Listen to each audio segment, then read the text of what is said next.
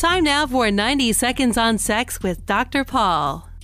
People stick some pretty bizarre things in their urethra as part of masturbation or sexual curiosity. Occasionally, they lose their grip on the object and kaboom, there it goes straight into the bladder. Now, the things that urologists have pulled out of people's bladders ranges from pens, pencils, pins, Allen wrenches, and toothbrushes to marbles, thermometers, vegetables, glue, and hot wax. Now, three of the more recent medical accounts that I've read about of things that men have shoved down their pee holes that ended up in their bladders included 1. A telephone cable.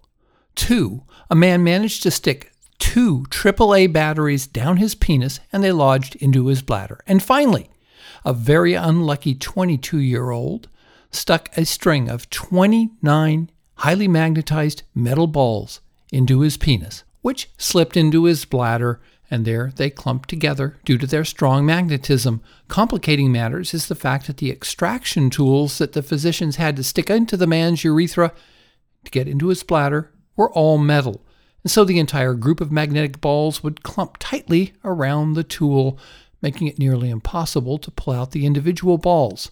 Please do not stick things into your urethra and down your penis.